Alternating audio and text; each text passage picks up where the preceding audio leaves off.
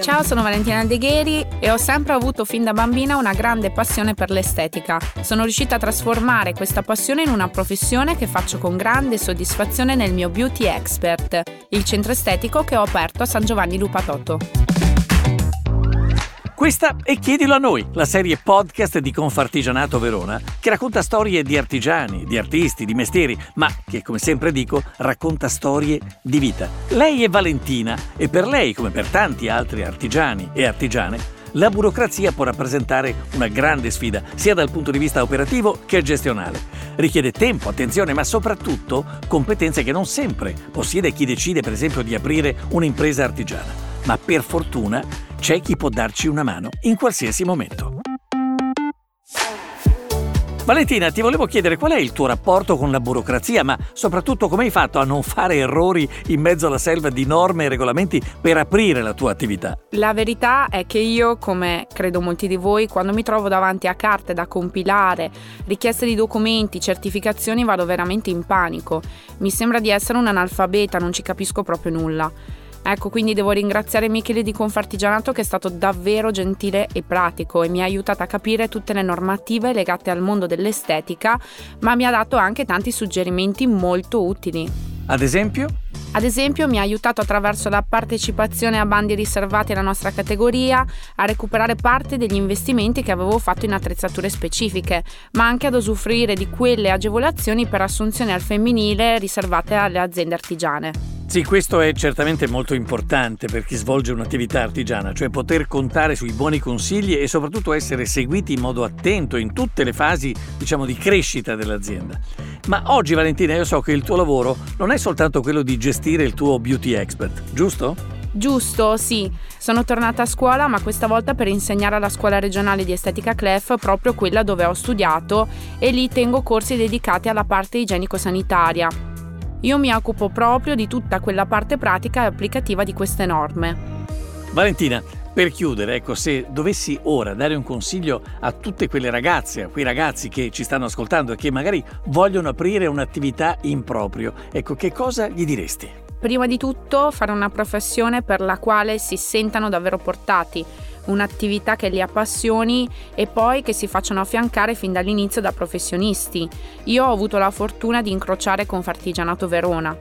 Ho trovato consulenti professionali molto preparati, conoscono perfettamente il nostro mestiere, perciò i loro consigli e le loro risposte sono sempre molto utili ed azzeccate. Quindi come dico spesso ai ragazzi e alle ragazze che vengono ai corsi, se volete aprire una vostra attività non siate timidi chiedete a loro come fare, vi diranno cose che spesso non si possono sapere da soli.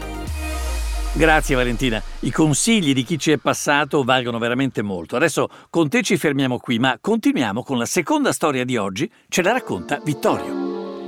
Ciao Vittorio, oggi voglio iniziare con te il racconto parlando di quel ragazzo che finita la leva, così si chiamava in quegli anni, va bene, entra nell'azienda di papà. Dopo aver svolto il servizio militare ho iniziato a 20 anni a lavorare nell'impresa di mio papà. E avevo entusiasmo, sicuramente, eh, ero giovane, però avevo pochissima esperienza, quasi nulla. Diciamo che da lì è iniziata la mia carriera professionale. Diciamo che c'è stata una sorta di rivincita, forse anche ti sei sentito poco considerato all'interno dell'azienda. Ecco, e qui diciamo è cominciata una storia nuova, no? Che prendendo spunto proprio dalla tua attività, una storia che aggiungeva un mattoncino nuovo alla tua vita. Cosa hai fatto, Vittorio? Sì, eh, essendo molto giovane non ero considerato dagli anziani e questo era qualcosa di negativo e quindi dovevo cercare di riscattarmi e quindi decisi di iscrivermi e completare gli studi di geometra all'Istituto Canova di Vicenza nel 97. Beh, questo diploma segna sicuramente un passaggio, no? Quindi che cosa succede subito dopo?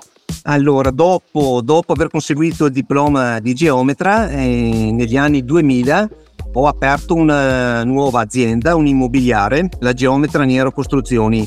Lì divento titolare capitano e sono io il regista della mia azienda. Ecco, ma la Vittorio Niero Costruzioni è la prima azienda, ma poi hai fatto altri passi avanti, giusto? Eh, sì, eh, nel 2004 eh, apro una nuova azienda, la Vittoria SRL, dove questa azienda compra, costruisce e vende immobili di qualità sul mio territorio. Ecco. Quindi Vittorio ti sei trovato con due aziende, allora con compiti e ruoli diversi, ma quindi anche con la necessità di approfondire la tua conoscenza, va bene? Poi, vabbè, anche se certamente, come tutti sappiamo, no, facendo ogni giorno il nostro mestiere si impara sempre qualcosa, ma, ma, ma non è mai abbastanza. Certo, sì. E non solo questo, poi durante gli anni la mia formazione è continuata, vista la necessità.